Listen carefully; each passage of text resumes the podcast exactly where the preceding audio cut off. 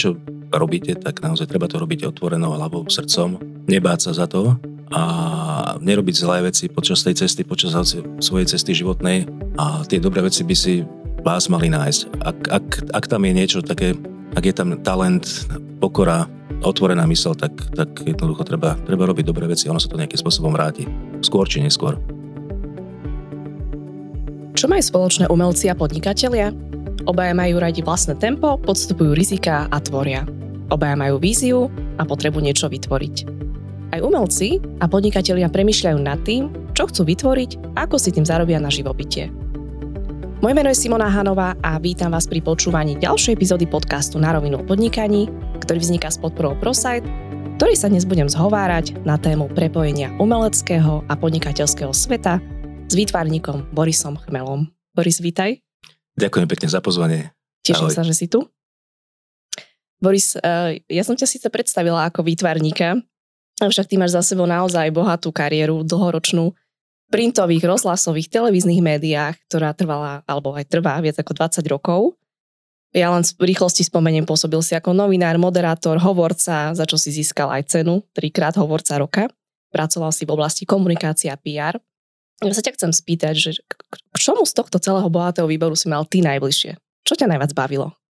No úprimne povedané, ja som už ako dieťa začal malovať, čiže to si ma pekne oslovila. V poslednom čase sa mi to naozaj stáva, že mi hovoria ľudia výtvarník, na to si ja neviem zvyknúť, lebo ja sa považujem skôr za komunikátora, mm. ale je pravda, že k tomu výtvarnému umeniu som mal blízko už od detstva, od ja neviem, 10-11 rokov, keď som dostal prvé olejové farby od rodičov potom to ustalo, začal som sa venovať komunikácii a to zatiaľ považujem za stále za tú svoju prioritu alebo za to, za ten svoj kór, ktorý robím, e, komunikácia so svetom, s okolím, či už prostredníctvom slova, obrazov, takže e, naplňa ma, ma obidve veci rovnako, ale zase na druhej strane mám, mám to tak rozdelené, že tá komunikácia je viac náročná psychicky, e, lebo komunikujete s rôznym typom ľudí na rôznych úrovniach máte kontakty, budujete kontakty a je to veľmi psychicky náročné potom to si v sebe trošku usadiť a, a ustať toľko názorov, s ktorými možno niekedy nesúhlasíte.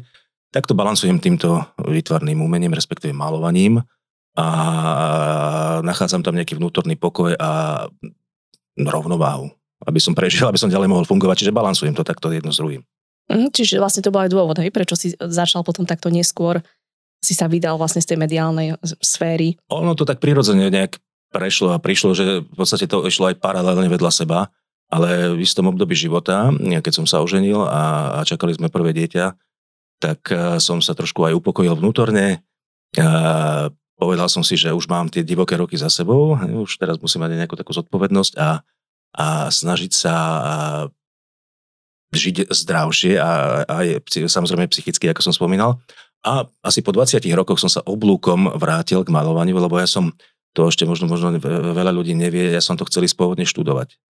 Uh, malbu na VŠ, VŠVU, keď som končil gymnázium, chodil som na rôzne také prípravné krúžky k výtvarníkom a nakoniec som na tej príjmačke nešiel. Som sa rozhodol, že budem študovať trošku teórie umenia, čiže estetiku, históriu, takže som sa v tom čase odklonil od toho malovania a keď som ale mal si tomu, k tomu blízko. Mal som, mal ako raz do roka som si namaloval nejaký obrázok, aby som nevypadol z toho, ale nebolo to pravidelné, bolo to naozaj vtedy len také, že nejaké, náhle ma prepadol nejaký pocit, tak som to raz do roka urobil.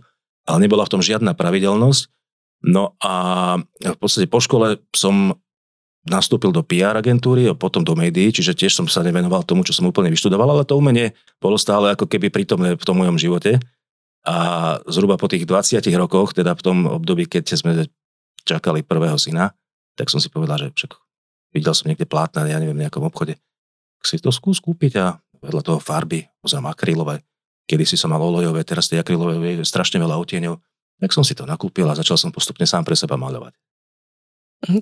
Čiže v podstate to začalo tak, že začal si si len tak pre seba, lenže potom sa to vlastne vyvrbilo tak, že napriek tomu, že ty od sebe stále tvrdíš, že ty nie si žiaden podnikateľ, aj keď sme spolu predtým telefonovali, tak ja som ťa pozvala do podcastu a ty si mi povedal, že a čo ja by som vám tam akože hovoril, že ja nie som podnikateľ.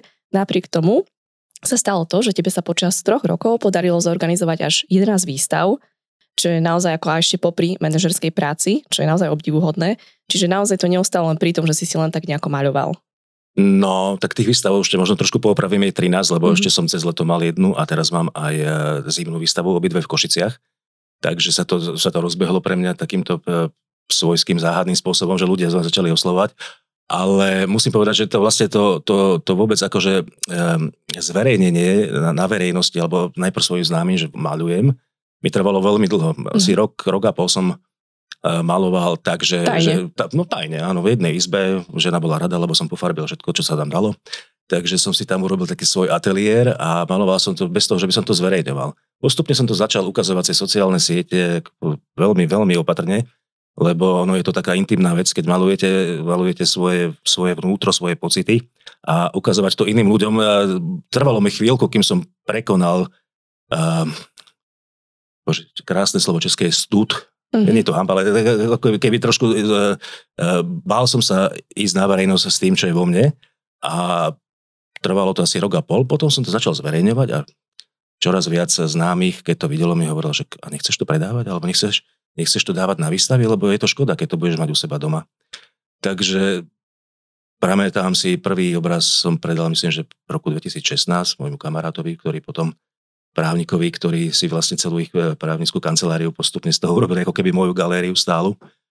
A, a, a už zač- začalo sa to nabalovať a po istom čase e, sa mi ozvala e, jedna pani kurátorka s tým, že organizuje výstavy a či by som nemal záujem aj ja uh, o nejakú výstavu, ktorú by mi pomohla usporiadať. To bolo, myslím, že v roku 2019.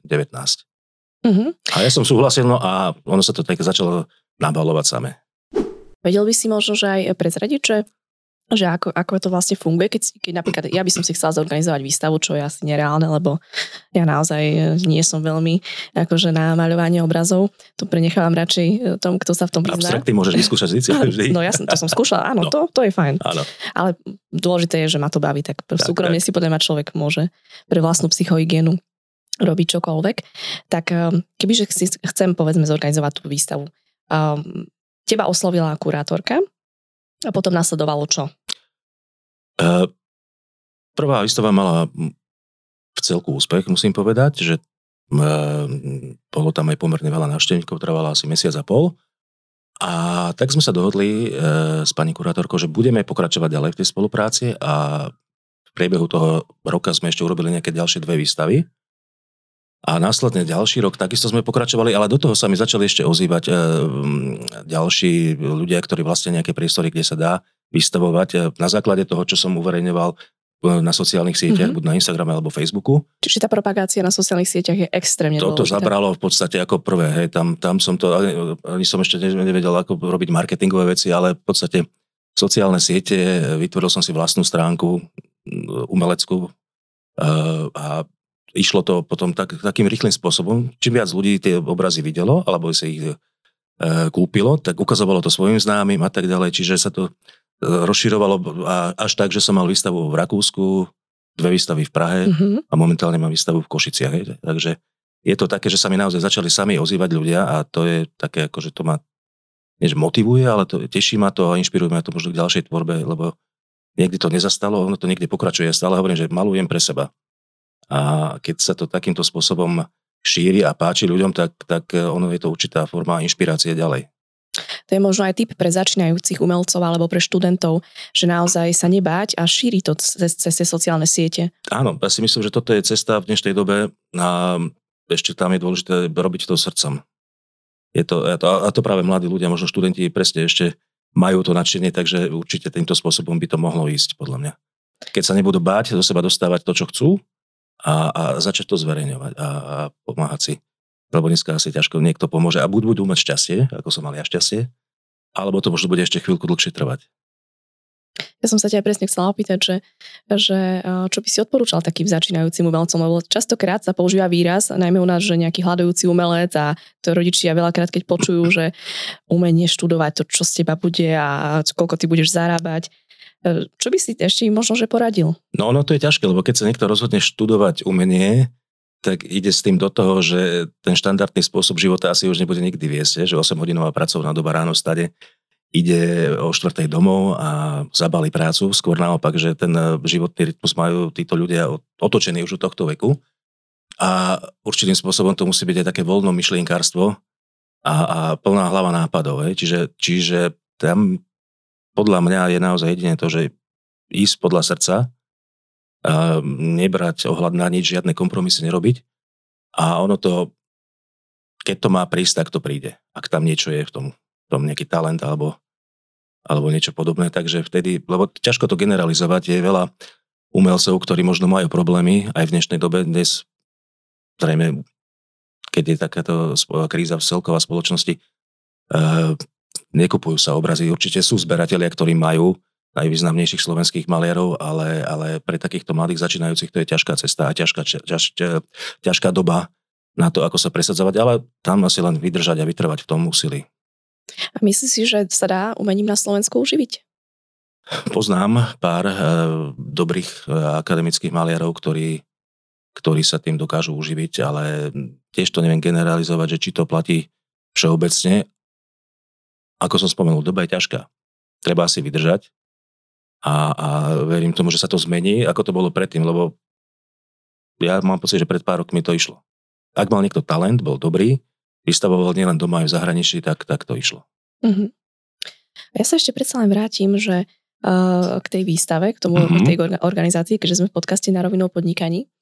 Um, mohol by si prezradiť, alebo um, že koľko približne stojí zorganizovanie takej výstavy, aká je tam návratnosť? Ja viem, že to je taká otázka. Áno, áno, áno. Na čelo. Je, každá bola iná, musím povedať. Je to, mm-hmm. je to špecifické. Boli niektoré výstavy, ktoré sme sa dohodli a v podstate boli len zadarmo, možno som nejakú vernisáž, tam nejaké občerstvenie zaplatil. Mm-hmm. A boli výstavy, ktoré bolo treba nejakú vstupnú investíciu, ja neviem, od 500 do 1000 eur. Mm-hmm. A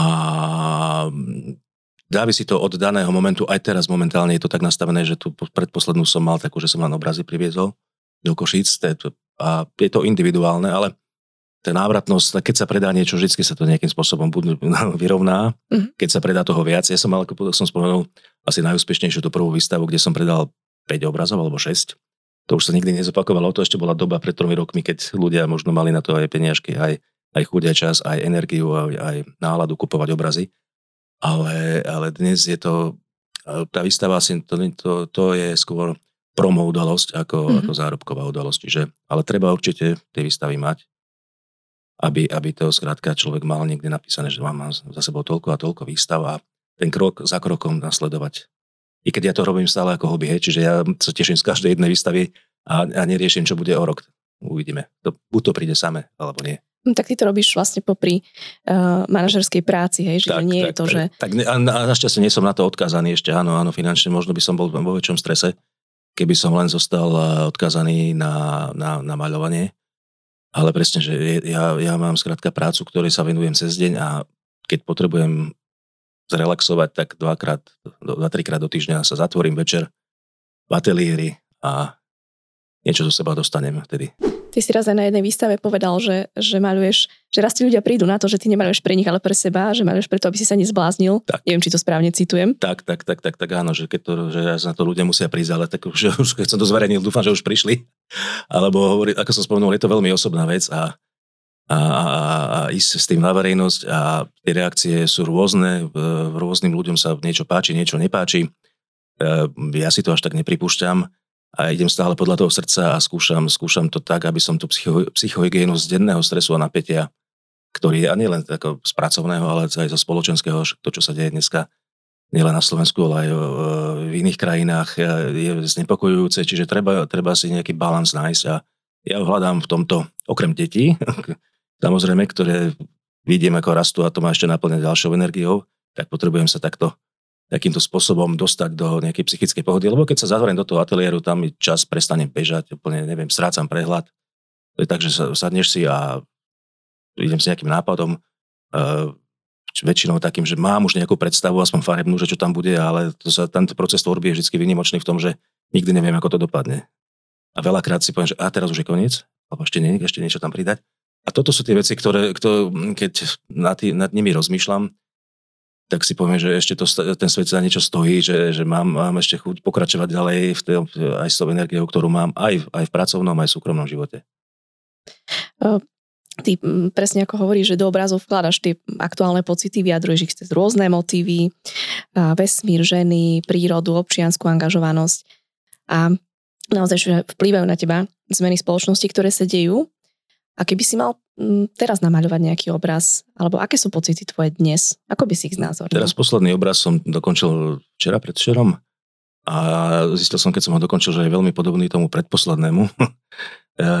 Momentálne sa mi tam objavuje taký pocit motívny a nie, že kruhu, ale skôr špirály a vlastne potom som sa nad tým zamyslel, že čo ma k tomu nutí alebo čo, čo, čo, čo je tou príčinou, tak to, ono, to sú také abstraktné veci, ktoré sa končia nejakou špirálou a e, je tam, je tam pravdepodobne niečo také, že e, mám pocit, že to, čo tu zažívame, zažíva ľudstvo dlhé roky. E, nie sú to optimistické obrazy, musím povedať, sú to obrazy, ktoré ja z nich mám pocit napätia a, a, a až, až také nejakej krutosti. A samozrejme tak a vplýva na mňa to, čo sa deje na Slovensku, to, čo sa deje za hranicami tu na a všetky tieto veci. A tým, že som študoval históriu, tak ja si to, to možno cez tie obrazy viac uvedomujem, že všetko tu už raz bolo, všetko sa tu krúti v tom istom, ľudstvo sa nezmenilo a teda musím povedať, že ale nie sú to pretože optimistické tieto posledné obrazy. Mm-hmm. Takže... Ja, ja som aj uh, si všimla, že naozaj ty nazývaš tie obrazy, že cítim za tým nejakých príbeh, keď sa na to pozerám, že napríklad tie názvy, ja som si len tak zapamätala aj, že klietka bláznov, veľký aj. šéf, nad radom zo žuru, cesta k sebe, aj. nezabúdajme na minulosť, aj. kde to žijeme. Čiže naozaj je za tým nejaký príbeh a mne sa to na tom veľmi páči, hej, že niečo to človeku povie hej, prostredníctvom toho umenia. Niekedy sú tie názvy najťažšie, ako to vymyslieť a ako si spomínala, tieto názvy, to sú presne si poviem, podľa čoho vznikli tie obrazy. Veľký šéf to bol taký obraz kohúta, ktorý zostal sám, takže to bola jedna skúsenosť s jedným šéfom hej, a podobné veci. Ale áno, tie, tie názvy sú niekedy, niekedy mm, najťažšie, lebo ono tie názvy presne mali by sa dotknúť aj tých ľudí, ktorí sa na to pozrú a vidím, že teda nejaký dotyk to v tebe zanechalo. A mne, ja sa často stretávam s tým, že to, čo vidím ja v tých obrazoch, a to, na to sú dobré tie vernisáže, kde sa o tých obrazoch rozprávame, tí ľudia mi sa spovedia, čo tam vidia iné a ja to tam zrazu tiež uvidím. Že, že tie obrazy moje ako keby otvárali každému nejaké niečo, čo tam zbadajú a niečo sa mu vynorí z minulosti alebo nejaký zážitok. A častokrát ma prekvapí, čo tam ľudia vidia, lebo ja tam urobím niečo, čo vidím ja a oni mi tam povedia, ja, ja vidím ešte toto. Ja sa pozriem, máš pravdu, je to tam. Čiže, čiže aj, tie, aj tie názvy by mali korešpondovať trošku s tou náladou, ktorá, ktorá v tom čase je vo mne a, a, a vyvolať nejakú emóciu. Ale je to, hovorím, je to veľmi ťažká robota. Názvy, a vôbec teda, témy, výstav a tak ďalej, to je samostatná kapitola. Ty celkovo aj tie presne aj tie výstavy naozaj máš také tematické, majú nejaký príbeh. Možno by si mohol povedať o, o tej výstave, ktorá prebieha teraz do konca roka v Košiciach. Mm-hmm, tak teraz mám výstavu, to je taká spoločná výstava, sme tam myslím, že šiesti. A v veľmi peknom a zrekonštruovanom priestore v Košiciach, volá sa to Fabrika 48. Je to jesenná výstava, vlastne potrvá tým pádom, ale až do konca, myslím, roka, čiže do konca decembra. A ten priestor je veľmi zaujímavý, je to taký coworkingový priestor, kde sú vnútri oblúkovité steny, e, má to dve alebo tri poschodia, tehlové steny, čiže chodia tam ľudia aj pracovať, chodia sa tam najesť a zároveň e, sa tam niekedy veci predávajú, nábytok a tak ďalej. A medzi to sú obrazy vystavené a, a tá symbióza je tam veľmi, veľmi, veľmi pekná s tým prostredím. Není to tradičný výstavný priestor, ale je to, je to niečo iné a nové. A mne sa to veľmi pozdáva. Ja som na, napríklad v, v januári som mal výstavu v divadle v Prahe. Čiže si to mohli pozrieť ľudia, ktorí vyslovene idú za umením, za divadlom. A tiež akože kombinácia divadla a výtvarného umenia má, má, svoj, má, má svoje čaro, má svoje čaro a je to presne zacielené na tých ľudí, ktorí chcú vidieť nejaké umenie. A takisto je teraz aj momentálne e, v Košiciach u Fabrike 48 ten priestor, že tam ľudia chodia načerpať energiu, načerpať silu, vidieť niečo zaujímavé, nové, pekné a, a tam tie obrazy sa hodia úplne ideálne. A to už je vlastne druhá výstava, ktorú tam mám, a ešte som mal aj letnú v tom istom priestore, čiže teraz okupujem Košice. Čiže toto je potom do konca roka. A ano. plánuješ ešte niečo ďalšie potom? Uh, to je dobrá otázka. Tak plánovať plánujem, ale mm, budúci, budúci rok mám, ako chcel by som jednu veľkú, nechcem možno výstavu urobiť. A len také kontúry sa tam rysujú, lebo mám e, budúci rok výročie okrúhle a, a, a chcel by som, chcel by som, e, je to až našťastie na jeseň, v septembri, takže ešte času dosť. Uh-huh A Môžeš rád... to premyslieť. Hej, hej, no ale už musí treba začať, lebo to treba také zohnať vôbec priestor, aj nejakých hostí, čo by tam vystúpili a chcel by som teda urobiť jednu takú možno väčšiu prierezovú výstavu budúci rok. Nie viacero menších, ale jednu väčšiu, ak sa to podarí. Ale na to, na to som zapojil do toho moju manželku, ktorá mi občas marketingovo pomáha. Mm-hmm. Že, že musím, musím s tým pomôcť, lebo toto ja sám nedám. Čiže vlastne, keď plánuješ tú výstavu, tak musíš zohnať priestor, pomáha ti uh, kurátorka, ako, tomu dobre rozumiem, kurátorka, áno, aj, aj kurátorka pri niektorých výstavách, pri niektorých ma oslovia, ale uh-huh. pri tejto možno manželka by mi mohla pomôcť. Áno, čiže manželka. Ktorá sa venuje marketingu pracovne, čiže, čiže čak, budem sa spoliehať na to, že dáme niečo dohromady a vymyslíme. Čiže je to, ako nie je to, zatiaľ, zatiaľ sú len kontúry. To je presne tak, že to je tá, tá ako keby aj istota, aj neistota možno, taká, tá, že človek nevie, čo bude o rok v rámci, v rámci tohto výtvarného umenia a výtvarníctva. Je to trošku možno stresujúce, ale tým, že je to pre mňa stále to hobby, ako hovorím, hobby popri, popri všetkom a psychohygiena, tak, tak sa na to takto teším, že mám, to, mám plán a už v januári ten plán musí mať nejaké kontúry, som si povedal, že nejaký tú roadmapu toho celého vymyslenú. Že vyslovene ťa to baví, že nie si v strese, že teraz tak, musím a musím tak. predať 5 eh, obrazov, 10 obrazov. Tak, tak. Jednoducho žije si to nejakým životom, samozrejme tak. do toho zasahuješ intenzívne. Áno, no musím, musím niečo vytvoriť. Áno. a keď, vtedy sa to rozhybe a keď, keď sú obdobia, že mám aj menej, menej času na, na tvorbu, tak vtedy to je nedá sa to, to, to, to nie je, že každý druhý deň si sadne a to buď príde nejaká myšlienka, nápad a, a ide to, alebo si dám aj týždeň, dva pauzu a počkam, či sa niečo objaví, alebo nie. Mňa by zaujímalo, že koľko ti trvá vytvorenie takého jedného obrazu, pretože moja susedka, Aha. Teda tvoja susedka ano, je moja kolegyňa. Ano. A ona mi tak povedala, že, že no, minulo som si všimla, že tak išiel a sa vrátil dve hodiny s obrazom. No to už len som hotový obraz som doniesol domov. Že to nebolo, že? Bolo by to veľmi, veľmi fajn, keby to išlo nie. Ateliér mám blízko, kde bývam, takže, takže ja si tam odbehnem a už keď ho mám hotový, tak si ho donesiem domov a tam si ho do, do, do, na, dolakujem, dám si ho niekde zavesím, aby som ho videl, nafotím a tak ďalej, ale tak trvá to, ako najprv musí byť myšlienka, aj, tak tá, tá myšlienka také zraje deň, dva, mm. a, že čo to vlastne by mohlo byť, lebo ako, dá sa ísť vyslovene niečo abstraktné namalovať, že nahážem farby, ale to sú také ako skôr spontánne obrazy, ako hovorím, ale aj také sú a potom to tak na trikrát, 3-4 krát si idem do ateliéru a je to, malo by to byť v pohode potom hotové. Ako, Niekedy to je možno, že aj na dvakrát, keď si poviem, že a teraz dosť, stačí už ani, ani mm-hmm. čmuhu. A niekedy ešte rozmýšľam, že ešte mi tam niečo chýba a to, a to rozmýšľanie trvá tiež dlho. Že keď som, nie som spokojný s tým výsledkom, takže ešte niečo a ešte musím to povedať, že čo. A tak to je možno také ako na 4, 4 krát, keď som v ateliéri. Tak to po niekoľko hodín asi, nie? Hej, hej, hej. hej. Mm-hmm. Takže No je za tým dosť práce, čiže dve hodiny to určite netrvá. No, no to určite. Ne, to, by si bol asi kúzelník. To by bolo fajn. Ale Alebo asi, by si tam niečo len, možno, len keď budem fľasol. starší a možno snáď známejší, tak budem to už robiť len automaticky, lebo to sa kedy si hovorilo, že niektorí akademickí maliari ešte za socializmus dobre dávali, takže robili sérievo potom obrazy, keď už boli takí známi. Alebo sú potom také, čo je len jedna čiara napríklad, hej. Alebo a... k tomu minimalizmu možno budem raz smerovať tiež.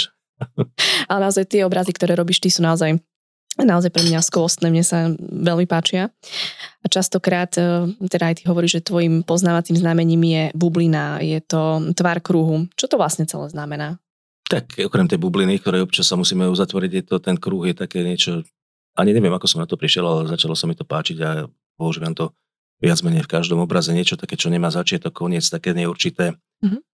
A tak stále taká nejaká pochybnosť o, o všetkom okolo, čo sa deje niečo také, že čo nemá ani začiatok, ani koniec. Niečo, čo je v procese, ten kruh bublina. Tak u mňa to je takýto symbol ako keby trošku takého malého ešte napätia, ktoré, ktoré vlastne, keď už keď aj máš pocit, že je všetko OK, aj v živote, tak ale stále nejaká pochybnosť tam ešte je a niečo také, že je to naozaj tak, alebo ešte to môže byť aj horšie alebo lepšie. Tak. Mhm, čiže to si si vlastne, no, to je veľmi zaujímavé. To je môj si taký symbol, ktorý tak ako prirodzene som si ho nejak osvojil, ale je to, nie všade, na všetkých obrazoch ho mám, ale ale naozaj na 90% je percentách obrazov používam kruh, alebo, a viacero samozrejme niekedy. Jeden nestačí. je to niečo, čo je vlastne znakom tvojej tvorby veľakrát. Dalo by sa tak povedať, hej, hej, áno. A ja sa mm, často v, v našom podcaste pýtam hostia, alebo sa s nimi rozprávam, že ako si strážia nejako svoje duševné zdravie, ale ja mám pocit, že z toho rozhovoru, čo sa rozprávame, ty, naozaj pre teba to maľovanie je psychohygienou a veľmi výraznou v tvojom živote. Čo ešte vlastne možno, že robíš, alebo hmm. z toho nejak prezrať niečo z tvojho súkromia? No, ja, medituješ, ja, alebo... Možno som ten šťastný človek, že ktorý celý život robil aj práce alebo zamestnanie, ktoré ma bavili. Hej? Že, že, že som nikdy nerobil niečo, čo by, čo by som akože vstal ráno do práce a išiel nahnevaný, že pre Boha, toto musím robiť a takto ďalej a do nekonečna. Nikdy sa ti to nestalo? Našťastie nie, našťastie nie. Tak som e, menil často médiá. E, bol som asi v piatich médiách na rôznych pozíciách od najnižších, ako regionálnych redaktorov až po šéf redaktora. Takže som aj moderátora predtým editora, že som si vyskúšal všetko, hej, tak ako, tam som si už naplnil tú svoju čašu. A, a, a, a potom prišli ďalšie výzvy, ktoré aj teraz ja som v podstate mm, nechcel meniť zamestnania, vždy sa došla ku mne ponuka, ktorá ma niečím oslovila, aj tá posledná, ja už verím, že teda je to definitívna moja práca až do dôchodku, lebo naozaj tak, tam, tam harmónia dohromady, ako sa to dá sklobiť aj s tým vytvarným umením, je úplne ideálna. Myslíš Takže, uh, komunikácia PR v stavkovej spoločnosti? To je, tam to ani už komunikáciu PR neriešim. Teraz je to vzťahy, e, vonkajšie mm-hmm. vzťahy, čo znamená vlastne, že je to komunikácia, ale Aha. s ľuďmi, s klubmi športovými, s mhm. funkcionármi a, a tak ďalej. Čiže je to, je to iná, iná forma komunikácie. Nie je to tá komunikácia, ktorá má výstup v médiách, ale je to komunikácia, ktorá, ktorá mm, pomáha aj športovcom, aj stavkovej našej spoločnosti, typ sportu, aby, aby, aby to renome a ten kredit ľudia nevnímali len zle. Uh-huh.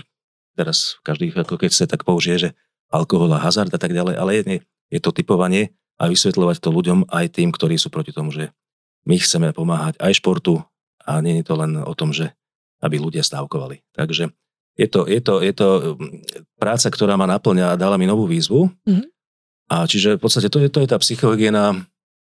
Čiže to že, máš sklbené ten hej, A v podstate ako ráno stanem, cez deň robím to, čo chcem, večer keď si láhnem, tak som spokojný a ešte keď si idem k tomu malovať, tak je to ideálne. Ale zas, ako som spomenul, to, čo sa deje spoločnosti nielen na Slovensku, ale aj e, za hranicami a tak ďalej, tak to sú tie pochybnosti, ktoré, ktoré musím potom vymalovať, že ako, ako ďalej, čo ďalej bude. Mám dve malé deti a, a, a, a je to, toto sa mi začína rotovať hlave a potom si sadne k plátnu a ide to. A potom prídeš spokojný a s prečistenou hlavou. Boli, boli časy, keď som maloval aj optimistickejšie, sa mi zdá, ale tak teraz hovorím presne, odráža to dobu a, a náladu, nielen moju, ale aj spoločenskú. Ja sa ešte trošku dotknem tej tvojej kariéry v médiách. Mňa by zaujímalo, lebo nesedí tu častokrát človek, ktorý fakt naozaj 20 rokov by pracoval v rôznych médiách. Mňa by zaujímalo, že či máš nejaké také spomienky, na ktoré určite nezabudneš, možno nejaké najzaujímavejšie, najvtipnejšie momenty, čo ti také rezonuje v hlave, že to si si zapamätal? No bolo toho, bolo toho za tých 20 rokov veľa, lebo som naozaj preskákal všetko možné, od eh, živých vstupov redaktorských cez moderovanie, um, utekali politici pred nami, keď nechceli odpovedať a tak ďalej a tak ďalej. Pamätám si, keď sa otváral tunel e, v Bratislave, ako sa to volá, tento náš tunel, City, neviem. Sitina. Sitina, áno, no, tak sme tam naháňali vtedajšieho premiéra, ktorý nechcel odpovedať, že nás počka na druhej strane tunela, keď sme si to museli obísť, nepočkal nás tam samozrejme. Tak boli to také zaujímavé príhody, aj pri moderovaní. Ja som, preto som taký, teraz je to pre mňa zvláštne, lebo som odmoderoval skoro 300 relácií mm-hmm. živých a to, že pred desiatimi rokmi som s tým skončila. Bolo tam tiež pár a, hektických situácií, ktoré sa ťažko ustávali, ale ustali sa, keď napríklad jedna nemenovaná politička, viac menej národne orientovaná, v jednej predvolebnej diskusii sa jej niečo nepáčilo a veľmi razantne sa dožadovala väčšieho priestoru alebo potom chcela odísť zo štúdia. Mm-hmm. Nakoniec sme to ustáli a, a, a kývnutím hlavy sa rozlúčili po skončení relácie, ale zase boli také relácie, kde, kde sa hostia z opačného politického spektra vyhádali a na konci, tak čo, ideme na to víno, alebo jak teraz, kam pôjdeme? Si sadli, tak to, že jasne, ideme, dáme si, poďme, ideme aj obed víno. Takže, ale to bola iná doba, to bola trošku iná kultúra, aj politická, aj, aj, aj, aj tie diskusie boli trošku niekde inde pred tými 10-15 rokmi. Vtedy sa ešte nepoužívalo no, hnev, násilie, agresivita, v takýchto diskusiách, ako sú dnes, dnes keď si bežne pozrete diskusie politické, tak um, kto viac uráža, má viac invektív, ten je populárnejší. Tedy bola trošku tá kultúra, e, aj politická kultúra na inej úrovni. A som si, už aj vtedy boli exoti politicky, nebolo ich veľa. Asi ale keď menovať. to nechcem, možno pamät, pamätníci budú vedieť, ale nebolo ich veľa. Ale dnes máte pocit, že, že tých exotov je tam, vieš, ako narátaš polovicu možno, hej, z toho spekta politického v parlamente a tak ďalej. Ja už mám pocit, že je to trošku také ako že divadlo, nejaké divadelné predstavenie, nejaká show zvláštneho typu. No show, ako veľmi zlá reality show, no. až vulgárna a naozaj tá a podnecujúca podľa mňa naozaj násilie, agresivitu v ľuďoch. Však sme videli, čo sa udialo posledné, posledné dni. Takže je to veľmi nebezpečná hra, ktorú sa podľa mňa pustili, do ktorej sa pustili niektorí politici. A, za to si budú ale zodpovedať sami, samozrejme, počase. A aby sme to tak odľahčili a prešli na takú vtipnejšiu nôtu, čo bolo také, že si sa na tom pobavila, alebo možno, no čo si spomínaš, čo ste mali s kolegami možno nejakú srandu z toho, alebo mm, no, takéto zážitky? Tak ja som sa pobavil nám, no ani som sa v tom momente na to moc nebavil, ale boli tu také situácie, keď som robil v spravodajskej televízii ešte v teatri v nejakom 2006-2007 a politické veci, aj diskusie a zrazu mm, som mal sobotnú službu a došiel pilot Formuly 1 testovať, keď otvárali David Coulthard. A nebol nikto v štúdiu, tak mi povedali, poď, ideš to komentovať. A, a zase bolo, malo to úspech, ja som tam niečo blabotal asi pol hodinu a som si povedal, no som taký unavný, že večer som išiel do mesta, do podniku a nejaký mi povedal, ty si tú Formulu 1 dobre hovoril. No. Čiže si vôbec nemal žiadnu prípravu? Ani nič, nič, nič. To bolo na tom, ako, že tieto niektoré stresové, v tom čase som bol ale mladší, tak som to zvládal lepšie aj, aj zdravotne. Aj, dnes už by som ten adrenalín asi takto ťažko dával zo seba. Takže, takže boli, boli tam. Potom som robil v zdravotníctve ako e, PR hovorca. Tam už tých veselých príhod nebolo až tak veľa. Mm. Ale boli tam nejaké, ako keď volali ľudia k svojim zvieratám, ktoré nazývali ľudskými menami, tak sme si mysleli, že to je nejaký človek, ktorý sa volá neviem, Adelka a potom sa zistil, že to je pes a no, to bolo na hrane zneužívania. Uh-huh. Čiže, čiže tam, tam to bolo skôr také vážnejšie, tam som si naozaj uvedomil, aký je život krehký a že stačí nejaká stotinka sekundy nepozornosti a všetko sa zmení. Ako tak ťa počúvam, tak, tak e, naozaj si zažil toľko zážitkov, že ja sa ťa vôbec nečudujem, že si, si prešiel k tomu maľovaniu, že sa tak nejako tým upokojuješ a zároveň z toho vychádza niečo naozaj, naozaj krásne a skvostné. Um, ja by som sa chcela opýtať ešte takto na záver, že máš nejaký špeciálny odkaz pre našich poslucháčov? Um, možno zopakujem, um, ja som to už asi spomínal, že ak niečo robíte, tak naozaj treba to robiť otvorenou hlavou, srdcom, nebáť sa za to a nerobiť zlé veci počas tej cesty, počas svojej cesty životnej a tie dobré veci by si vás mali nájsť. Ak, ak, ak tam je niečo také, ak je tam talent, pokora, otvorená mysel, tak, tak jednoducho treba, treba robiť dobré veci ono sa to nejakým spôsobom vráti. Skôr či neskôr. Treba dozrieť. Ja som, mne to trvalo tiež dlho, kým som dozrel a dospel a našiel nejaké vnútorné uspokojenie. Musel som si prejsť divokými obdobiami, ale, ale pokiaľ človek nevybočí z tej cesty a stojí si sám za sebou, za svojimi názormi, tak by to malo dopadnúť dobre. No, dúfam. Malo by to klapnúť. Malo by to klapnúť. Ešte som dúfam na pol ceste, tak uvidím, čo poviem o pár rokov. ja ti budem veľmi držať palce, Boris, aby naozaj tvoje diela sa predávali, aby boli, boli čo najviac videné, aby ľuďom robili radosť, aby aj tebe samozrejme robili radosť neustále a prinášali ti tu naozaj potrebnú psychohygienu. A ďakujem, že si tu dnes bol. Ďakujem aj ja, Simonka, za pozvanie. Ďakujem pekne. Naším dnešným hostom bol dnes výtvarník s dlhoročnou praxou v médiách a najmä veľmi príjemný a inšpiratívny človek Boris Chmel. Ak sa vám táto epizóda páčila, neváhajte nás dieľať, lajkovať, komentovať alebo čokoľvek vám len napadne. Ďakujeme, že nás počúvate a ďakujem aj spoločnosti ProSite, že pre vás môžeme tvoriť tento podcast. Počujeme sa opäť o dva týždne. Do počutia.